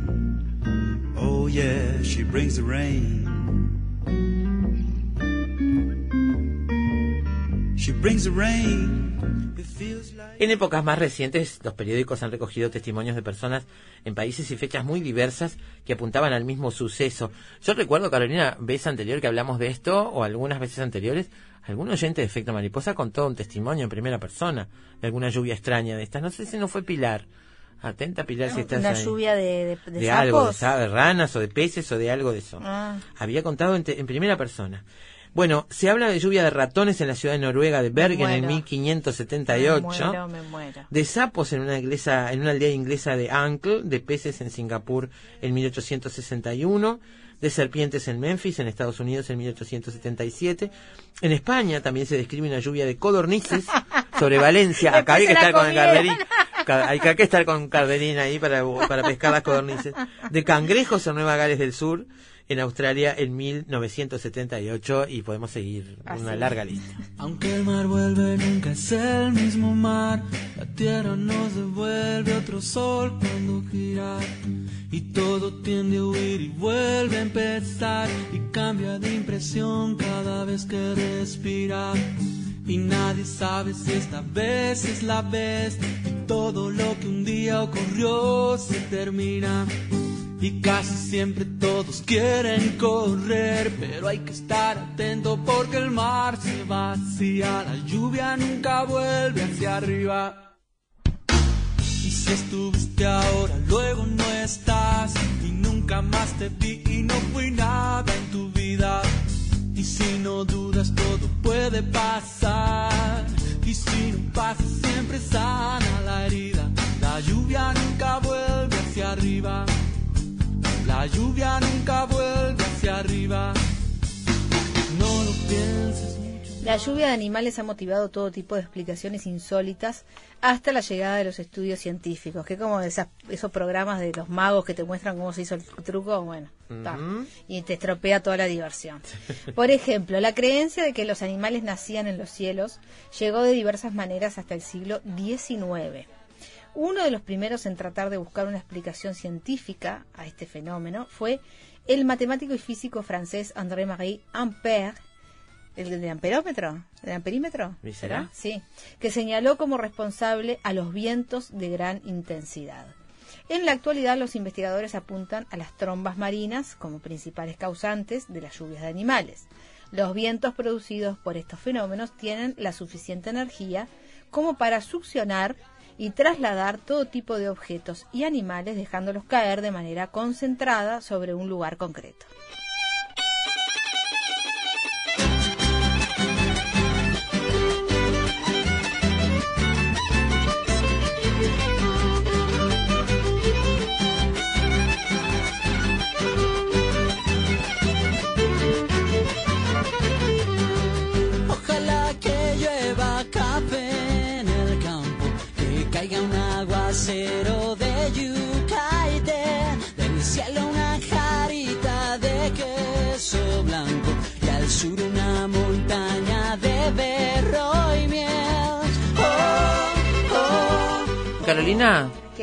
Reapareció un ex de Vicky Zipolitakis. ¿Y qué dice? No sé qué hacemos nosotros, no sé, pero nosotros no sé qué hacemos hablando de Magnolia, de Paul Thomas Anderson y de Ay, lluvia no, de no sapos. estás en nada. Qué horrible. Así nos va también a nosotros, por estar atentos a, a lo que no debemos, mira, así nos va. En fin, bueno, amigos, lluvias locas, música de lluvia, y después de la pausa, la magnolia, pero también otras flores en general como motivo del arte, en entrevista con la arquitecta y paisajista Paula Rial.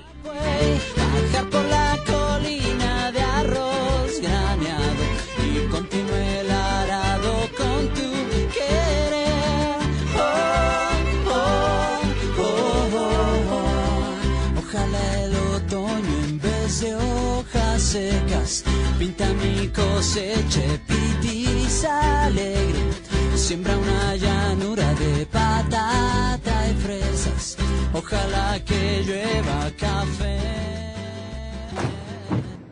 Investigadores, matemáticos, escritores, deportistas, historiadores, científicos, actores, artesanos, cantantes. Todos ellos, desde cualquier parte del mundo, se encuentran todas las tardes en Efecto Mariposa. Cine, libros, pintura, teatro, poesía, música y un sendero sutil que los une a todos. Efecto Mariposa. Efecto Mariposa.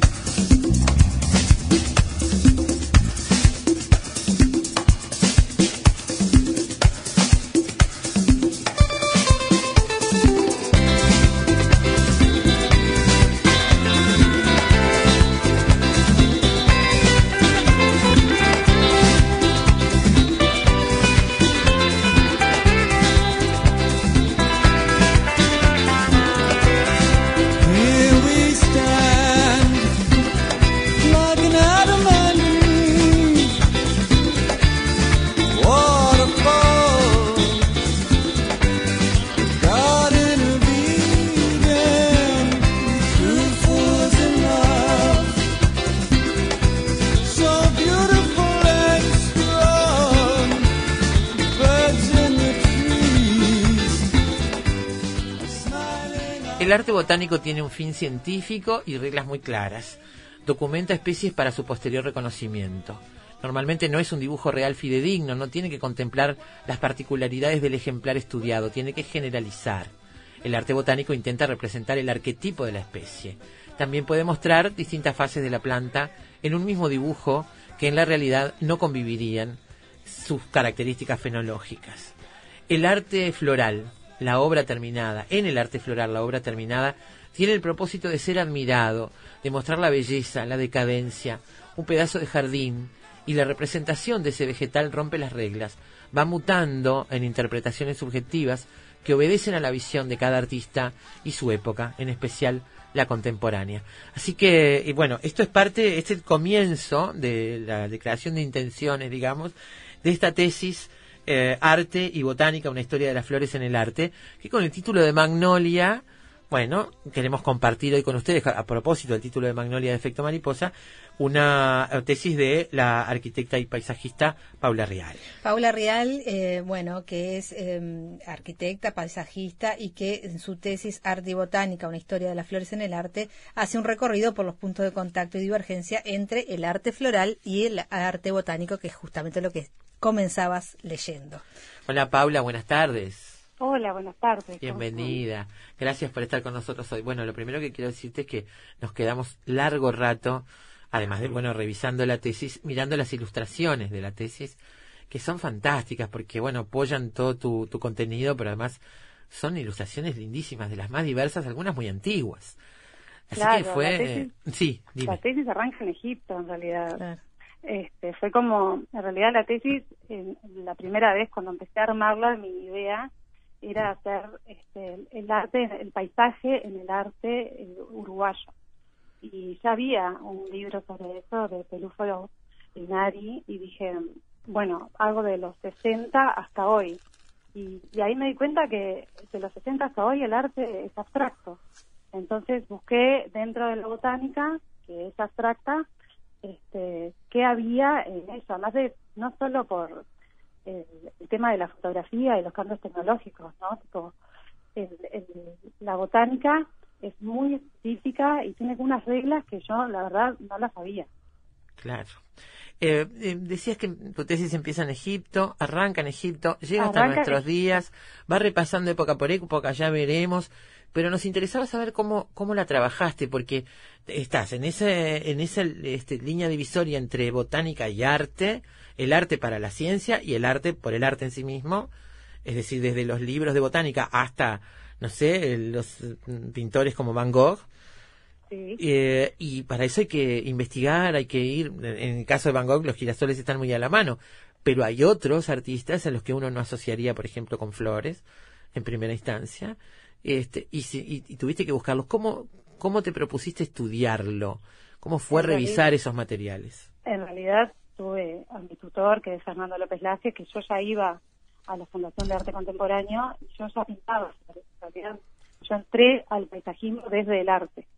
Este, yo pintaba flores de William Morris, eh, hacía como unos eh, Paula, gigantes. perdón. Sí, Estamos teniendo algún problema con, con la comunicación. ¿Estamos hablando con un celular o un teléfono de línea? Con un celular. Un celular. Bueno, ahí está. Ahora se oye un poquito mejor. Capaz que un problema de ubicación. Bueno, sí. Perdóname que te interrumpí. Decías que este, las- hablaste de William Morris. de William Morris. Yo estaba este, pintando eh, sobre empapelados de William Morris este, y ahí fue que me di cuenta que yo no sabía lo suficiente de botánica como para reproducirlos exactamente. Y ahí empezó como mi búsqueda dentro de la botánica. Y, y esto arrancó, en realidad no hay nada escrito así tan lineal, eh, no había bibliografía, fue como complicado de conseguir las cosas, pero en sí fue gracias a, a López Laje que, que pude armar todo y, a- y cuando empezás a buscar las cosas surgen. ¿no? También. ahí entonces una, una historia del arte botánico, que de eso estás hablando, y después el estudio de casos particulares de artistas plásticos que este, han, han dibujado flores. Hay dibujado, to- casi todo el mundo arranca dibujando flores. Sí. Eh, Durero ha dibujado flores, las flores de Da Vinci, los lirios de Da Vinci son impresionantes, tampoco tenía mucha idea. Hay otros que son como más conocidos, como Jojo Kifi, que se, que se, sus flores, o sea, su, eh, todo su trabajo se basa en las flores. Y hay una cantidad de eh, artistas jardineros, eh, como que uno no tenía, yo no tenía tanta idea de que Klimt hacía eso, o mismo hay muchos cruces entre arte, jardinería y paisajismo. ¿Eso es por una cuestión de técnica? Porque tú citas a, a, a John Ruskin que dice, si sabes dibujar una hoja, sabes dibujar el mundo, eh, en un libro que se llama Pintores Modernos. Y me preguntaba, ¿es algo que eh, te da técnica el, el dedicarte a pintar bota o, o a dibujar botánica? Sí, bueno, es parte como de, de la observación y, y pasarlo a, a una obra, ¿no? Cuando uno se detiene en una hoja, no es solo la forma de la hoja, las nervaduras, cómo termina, cómo es el pecíolo. Hay, hay como un trabajo de observación que no es tan fácil dibujar una hoja como una hoja uno no lo pensara. Eh, al principio la- los primeros dibujos eran o porque las plantas servían para ser medicinales o porque las plantas eran venenosas y te podían matar. Claro. Entonces había que tener mucho cuidado en, en los códex, en los primeros este, libros que recopilan todos esos, cómo eh, esa hoja representaba eh, la planta, porque en sí mismo o te podía ayudar o te podía matar. Claro. Y había que ser muy preciso a la hora de dibujarla, ¿no? Ahí estamos hablando ya de la Edad Media. ahí de la Edad Media, pero ahí hubo todo un proceso como que los que sabían y los que estudiaban eran los monjes y los iban copiando sin mirar y se empezó como a deformar cada vez más todo el dibujo y ya los dibujos no correspondían con la realidad. Claro, porque además era copia sobre copia sobre copia, en definitiva. Co- los ¿no? copistas, exactamente. Entonces eran copia sobre copia y la naturaleza estaba ahí y nadie se molestaba efectivamente en, en reproducirla eh, totalmente. Eh, ¿Se puede hablar ya de pintura artística ahí o todavía no? Estamos hablando solo de ilustración para botánica. En realidad, esta ilustración, era para era. botánica, o sea, era su fin, pero en sí es ilustración artística. Claro. O sea, siempre la mirada del hombre sobre la naturaleza, la Claro. mirada No, está- pero yo me refería más a, a los pintores que buscan, eh, no sé, arte por en sí mismo, representar las flores o la naturaleza por el solo arte de representarla y no por un interés científico. No, no, no, a- al revés, no, no, en este caso para nada. Para nada. Fuera eh, totalmente eh, útil, digamos. En sí, el arte, el arte floral, como decías al, al principio, el arte floral lo que busca es eh, una, una imagen, algo que te, te produzca una emoción, que en este caso la- no era la idea, ¿no? Claro. En ese- por, a- por ahora no estamos hablando de eso, eso empieza mucho después. ¿Qué pasa en el Renacimiento? Bueno, el Renacimiento se vuelve a, la búsqueda científica y eh, vuelven a buscar realmente cómo, cómo son las cosas, el método científico. Y bueno, si uno mira las... Y cambia un poco también el, el tema, ¿no? Como que no es solo si es medicinal o no, sino empiezan como a tratar de, de separar las plantas. eh, bueno, empieza el tema de las familias, de, de nombrarlas, de tener una, una, una nomenclatura común. Entonces ahí como que se empieza como a organizar. Ahora a- aparece el, el rigor científico, pero también aparece la sensibilidad de los artistas, según tu misma tesis, ¿no? Y mencionas a, Sí. a Leonardo y a Durero, ¿sí? Sí, Durero, aparte, la- la- uno de los mejores eh, cuadros de Durero eh, botánicos, es un grupo de yuyos, un grupo de hierbas, que vos lo- los ves, o son totalmente reconocibles, este, como hasta hoy en día, porque no han cambiado tanto. Y eso no era como tampoco un tema tan presente, nadie dibujaba un puñado de yuyos, ¿no? Claro. Lo de Leonardo, el trabajo de Leonardo también tiene que ver con la ciencia, obviamente, ¿no? En este caso, ¿no? Claro, Leonardo era en todo lo que él tocaba, básicamente dibujaba, era excelente. Los lirios de Leonardo, como digo, son es una de mis láminas favoritas. Ay, mía también. la vi porque además cuando lo ves decís, esto es de Leonardo da Vinci, viste que tiene está impregnado de él. Sí, totalmente. Es, es espectacular como está como está hecho. Y tal, y el, lo que tiene también es que estas láminas son atemporales. Sí. ¿No? Tipo, eh, no es como decir, ay, bueno, colgué un cuadro de Renacimiento. eh, No, no. Es una lámina que perdura totalmente. Están de moda además las láminas botánicas, ¿no? Sí, están de moda porque también tienen ese tema de que no tienen una connotación, al, al no tener como un sentimiento ya asociado o buscar una reacción del público, son láminas neutras, supuestamente, ¿no? Entonces, son muy usadas en, como en hoteles, en lugares, ¿no? Claro. y el vintage también, o sea, toda la moda vintage ayuda a usar Claro. todo esto. Hay un repaso por, por muchos nombres en tu, en tu tesis. Yo estoy ahora mirando de nuevo lo que tiene que ver con el siglo XVII. Eh, tú decís que en el arte plástico la naturaleza muerta es un género que se inaugura a finales de este del siglo XVI y principios del XVII, y son los bodegones, ¿no? Y ahí aparece Caravaggio como un gran exponente.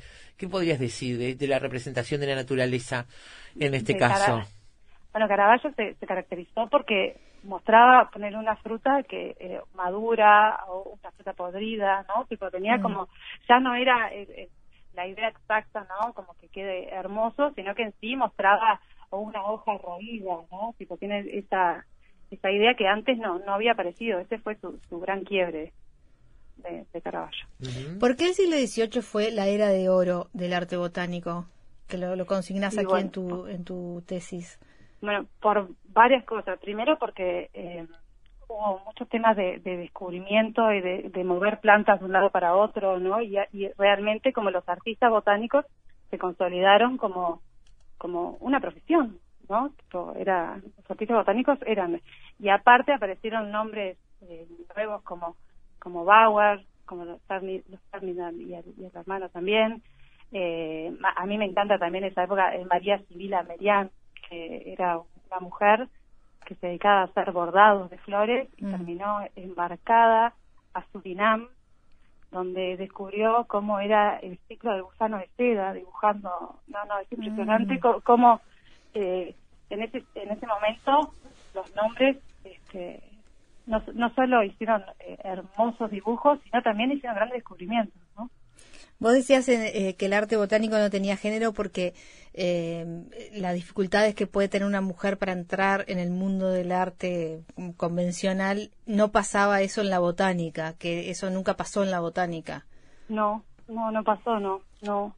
Este, eso a mí me llamó la atención porque con todo el tema hoy en día, ¿no? Del empoderamiento, de mujeres, todo, en este, en este caso no, no había. Capaz que uno piensa, bueno, cuando se embarcaban y todo, era, era complicado, ¿no? Porque Claro. iban tres meses de viaje a un lugar a dibujar, pero en sí se basaba más que nada como en el, en el resultado final.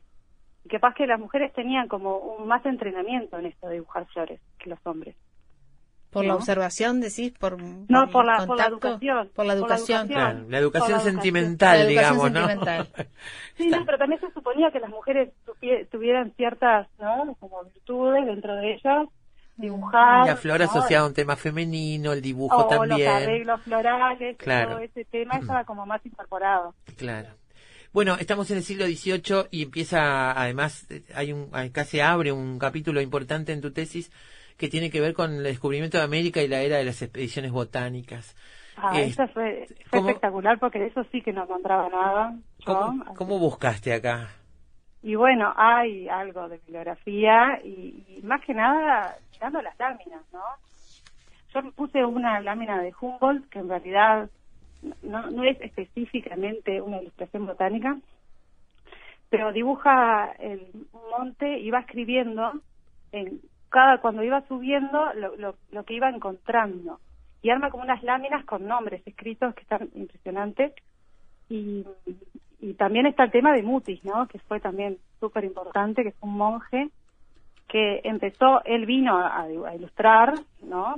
Y empezó a, con- a armar su propia escuela de botánica y empezó a, a trabajar con los indígenas y tenía en un momento 40 personas trabajando todo el día buscando eh, Claro. Además, en ese caso se trataba de expediciones dedicadas específicamente a este tema, ¿no? Obvio, sí, es- era, era, no, no, no creo que sea solo, o sea, se buscaban nuevas riquezas, nuevos, ¿no? Eh, ¿qué, qué podía ofrecer el nuevo mundo? Pero hay, y a veces lo que pasaba también es que, ponele, naufragaba el barco y se perdía todo el trabajo. Claro. Pero, ¿entendés? Tipo, hay cuentos así que a mí me que no puedo creer, se perdió todo ese trabajo de años. Este, este, eh, uno de los hermanos Bauer, lo que le pasó es que lo, lo- lo tomaron piratas, terminó eh, naufragado en, en- en Australia, después ah, lo, encontró otro barco, tipo, como unos, unos aventureros. Con dibujantes con un estatus social, tú decís, entre a medio camino entre científicos y criados. Claro, que era como no sabían dónde colocarlos en el rango del barco, porque no eran eh, ni el capitán ni los marineros, pero tampoco eran los sirvientes, entonces quedaban como en un limbo de, de, de- de- dentro de la, de la jerarquía, ¿no? Eh, empezamos con el siglo XIX y hay obviamente acá la irrupción de la fotografía marca un, un antes y un después, ¿no? Hay artistas relevantes acá. ¿Cuál te gustaría mencionar?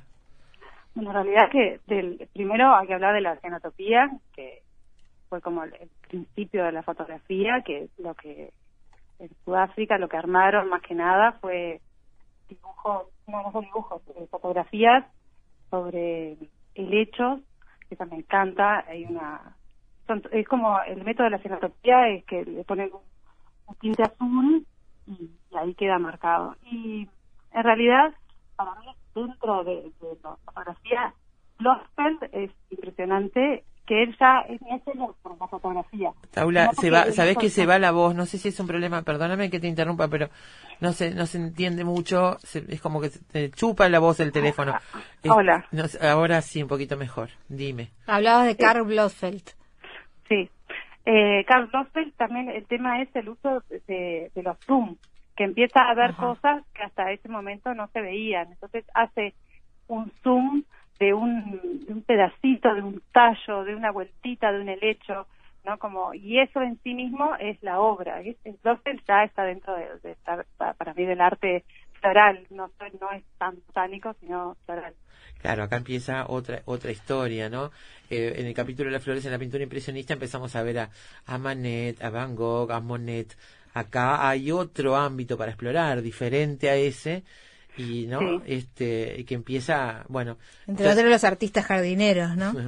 Como mí Monet. es, es- Monet es, bueno, Monet primero hizo el jardín, él, y después lo pintó. sí, es impresionante. es- o sea, pero él armó su jardín, se trajo el puente, ¿no? O sea, hizo el estanque que no existía. No es que Monet puso un atril y dibujó algo que veía. Él primero construyó su propia naturaleza. Es, es genial, es genial. Y así surgieron sus nenúfares que son tan tan tan conocidos y tan Tan venerados, ¿no? Totalmente. Es más, se mandó a traer unos nenúfares especiales. Es una especie Mm. este, que es reconocible también. Lirios, girasoles, nenúfares, estamos, digamos, que son los, los más difundidos, los que tienen... Este, Y las rosas. las rosas. ¿Quiénes Las son rosas. los, los campeones de las rosas? Mm, no te podría decir quién. No, bueno, sí, dice claro, por ahí que los prerrafaelistas. No, los prerrafaelitas, obviamente. Pero yo creo que las rosas es algo que no, desde que em- se empezó a dibujar, la rosa fue mutando y, y, eh, atraviesa toda la historia del arte botánico. Las rosas siempre fueron el como uno de los eh, mismo las rosas, los lirios y los girasoles, prácticamente la mayoría de estos este, autores las han dibujado. Son lo, la- lo que lo que les- siempre definen eso, ¿no? La- las rosas, los lirios y los y los girasoles. Los girasoles. Y en el siglo XX en Latinoamérica me, me interesaba detenerme en esto, mm, este, porque hay una mm, una mujer eh, que se Mar- destaca, Margaret que es Margaret Mee, que tiene una historia fantástica, si la podemos resumir en un par de minutos.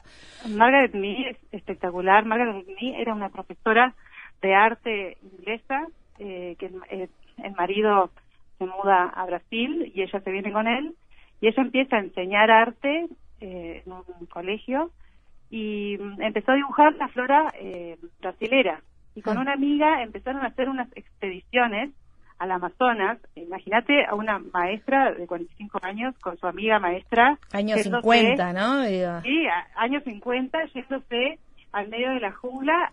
Hizo, no solo hizo un... empezó- ella veía que cuando volvía a los lugares, lo que ella había dibujado ya lo había instalado y ya no estaba más. Y empezó Mm. como a tener una, mucha conciencia de la ecología. Entonces empezó, no solo empezó a dibujar tipo el ejemplar solo, sino el ejemplar en su entorno. Aparte que era una excelente acuarelista, ¿no? Y, y bueno, y ella se había obsesionado con dibujar una, una, una planta que florece solo de noche, una orquídea, la flor de la luna, mm. y en su último viaje lo logró, porque solo abre una noche y se vuelve a cerrar. Hay que encontrarla y hay... Y no debe ser nada fácil de encontrar tampoco, ¿no? Más No, allá de, no, de no, que abre solo una noche. En una piragua con un eh, farol tratando de dibujar, no, es increíble, increíble, increíble. Después no tenés que pasar el nombre del documental, porque la verdad que a mí me interesa verlo. Eh, Margaret Mead a Flor de Lúa. A Flor de Alúa, bien, lo voy a claro. anotar. Habrá que buscarlo. Eh, bueno, hay muchísimo para extenderse. Este, pensaba, bueno, eh, leí también en tu tesis que Klimt pintaba flores con los restos de, de pintura de sus este, de personajes, de sus retratos, Claro, era, era- como era- terapia. era su extensión, su extensión era dibujar esos paisajes. Es- es- dibujaba los retratos y con lo que quedaba iba armando de su mismo jardín, que también era muy buen jardinero. Eh, es muy bueno. Eh, tenemos que, que mencionar, por supuesto, antes de, de despedirnos, tenemos que mencionar un capítulo uruguayo. Especialmente se me ocurre que habría que hablar de Atilio Lombardo en el arte botánico en, en Uruguay, ¿no? Yo creo que Atilio Lombardo fue el, el primero, pero para mí el que es mejor es, es Craco. Craco, Pedro seguro. Craco es y- y muy bueno, no solo por, por su trabajo, sino por su lo- la utilidad de sus trabajos. Yo soy arquitecta y realmente uso sus manuales este, y es más, yo doy clases de paisajismo y los, los uso todavía que no están tan difundidos y son muy buenos. Este, Docente, dibujante, escritor, este, bueno, y- que en realidad eh, tenía eh, vocación temprana, marcada, pero sobre todo un dibujante, ¿no? Sobre todo un dibujante. sobre todo un dibujante. Eh, va a haber una exposición ahora. Mira qué bien. De- él vive, ¿no? Él, Él vive, sí, Claro. él vive. Fue el primero que yo entrevisté. sí, sí, Nosotros la- lo tuvimos aquí en Efecto Mariposa hace muchos años, en los comienzos de Efecto Mariposa. En algún momento Sí. hablamos con él. y Va a haber una ahora- exposición ahora. Sí, están armando una exposición para Mm. noviembre. Y también como las... Yo, en realidad, yo me dedicaba también, digo, a pintar flores y pintaba empapelados y hago instalaciones. Y como si la tuviera que hacer la tesis hoy, tendría que incluir a mi hermana. Que mi hermana hace Mirá. fotografía botánica. Tiene un, un- un emprendimiento que se llama Estudio Floresta. Y ella hace algo en el medio entre... eh, una foto, ah, como entre un dibujo y una fotografía.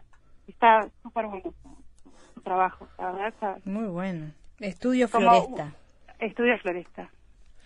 Eh, después de, de haber trabajado intensamente y en profundidad este tema, Paula, el, vínculo entonces entre el la botánica, la ilustración botánica y el arte puro, ya sabemos que la ilustración botánica es un arte, pero me refiero a los pintores que pintan flores y plantas no por un interés en el descubrimiento, sino por una representación. Este, ¿Te parece que está, aparece como cada vez más unido, ¿no? Más atado. Yo creo que al revés, que cada vez es, o sea, las- hay aplicaciones hoy en día que te, de una aplicación de teléfono que te permite identificar una planta, Sí. ¿no? Ya como que no es tan necesario eh, el arte botánico en Entiendo, sí mismo. entiendo. La- la- las nuevas tecnologías involucran otras cosas, ¿no? To- Totalmente. Y el arte floral ha derivado en, en cosas mucho más grandes, en esculturas, en como que se- hay, son caminos que se separan y después se vuelven a unir. Entiendo. ¿no? Yo me pensaba más en la historia, en cómo han- se han desarrollado paralelamente en la historia. Totalmente. pensaba más en eso, ¿no? Que se, se han imbricado mucho. Mucho. Estas dos cosas. Hay, hay artistas botánicos que dibujaban flores por en, en sus ratos libres que no, no no hacían eso, ¿no? Tipo, y hoy en día, y si pensás en realidad en los girasoles de Van Gogh, es arte botánico. Claro. Toda la característica del arte botánico y en realidad no lo es. Pero pensás que se Eh, está perdiendo, entonces eh, hay, hay No, yo no creo que se esté perdiendo, yo creo que está cambiando Ajá. simplemente. No, no, eh, está cambiando, ya no es la misma situación de cuando venía un barco con unos dibujantes botánicos a, a representar plantas que encontraban, ¿no? Tipo, ha cambiado eh, el, el momento histórico. Bien. Y las tecnologías han hecho que todo cambie muchísimo más rápido. Ya que mencionaste las aplicaciones que identifican especies, ¿hay alguna especialmente recomendable y confiable para esta parte del mundo? Porque hay que pensar también en Yo eso, uso- ¿no? Yo uso PlantSnap. Plants Plant Map. Sna- PlantSnap. y- Plant Snap. Eh, que te da muchas opciones a- eh, sobre vos sacas una foto en especial hay que tener eh, cuidado en sacar una flor o una hoja que sea reconocible no sacar como y la verdad eh, te da como 12 opciones de las posibles eh, y muchas muchas veces si no es la primera es la segunda o la tercera la verdad Bien, Bien. perfecto. Por eso está bueno saberlo. Muchas veces uno tiene curiosidad, a veces hasta de su propio jardín, de qué cosas Total. pueden aparecer. Pero la experiencia que yo tengo es que en estas cosas hay como también mucho, este, mucha producción de, de materiales y de contenidos en las aplicaciones que están vinculados con otras partes del mundo y que no son tan cercanos a, a nuestra flora, por ejemplo, ¿no? Por eso. bueno pero la Este, mayoría de estas se alimentan con los usuarios Ah, Claro. buenísimo. Van subiendo los usuarios las fotos y las claro se va, descripciones. se va agrandando el algoritmo no Claro. Así que es Plant Snap, como Snapchat. exacto PlantSnap Plant Snap. Perfecto. Digo porque nos nos están escuchando tienen que tomar, quieren tomar nota seguramente algunos. Paula, muchísimas gracias, ¿eh? Bueno, gracias a ustedes. Gracias Hasta por pronto. atendernos. Amigos, la arquitecta Paula Rial, Arte y Botánica, una historia de las flores en el arte.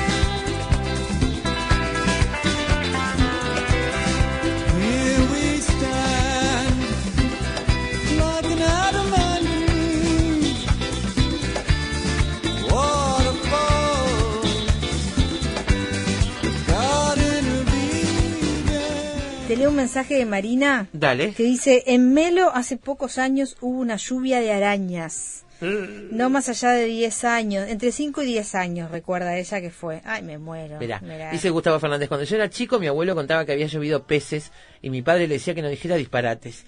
Después, viviendo en la zona rural y después de una tormenta, estando a unos kilómetros del mar, aparecieron langostinos de río en el pasto y en los charcos. Es bastante común eso, increíble, dice el flaco Gustavo, que se va a haber quedado también colgado con este asunto de las flores en el arte y Ah, sí, especialmente sí, sí. con los nenúfares. Los nenúfares. Margarita de Santa Lucía dice, si será que todo es un efecto mariposa. En la escuela de mi niña, de mi pequeña, la más antigua de la ciudad, se yergue una majestuosa magnolia cuyas flores blanquísimas perfuman las mañanas del fin de la primavera cada año y cuyo tamaño deben redondear los 30 centímetros. Cuando florezca les envío fotos. Ya lo hice el año pasado, pero por magnolia. favor, gracias. Yo quiero una de verdad. Ah, qué viva que sos, qué viva que sos. Isobel dice, eh, ah, habla sobre la película. La vi hace años y creo que me dejó triste, con cierta amargura. Y sí, sí, claro, sí, es así. A tres cuadras de mi casa hay un hermoso árbol de magnolia lleno de flores. Bueno, viste que hay magnolias en varios lados de, Montevideo. linda, linda. Bueno, y bueno, bienvenida para, para ti, de Mabel. Muy bien las chicas en tu ausencia. Gracias, Mabel. Las chicas son Las de 10. chicas, son las chicas. Eh, otra saludo de bienvenida, muchos, muchos saludos de bienvenida. Y volvió el equipo Alegría, Alegría. dice. Alegría, alegría. Amigos, mañana a las 2 de la tarde volvemos. Mañana el título es Inconcebible, una serie de Netflix que yo recomiendo muchísimo. ¿eh? Mañana la, la, la destripamos aquí en Efecto Mariposa.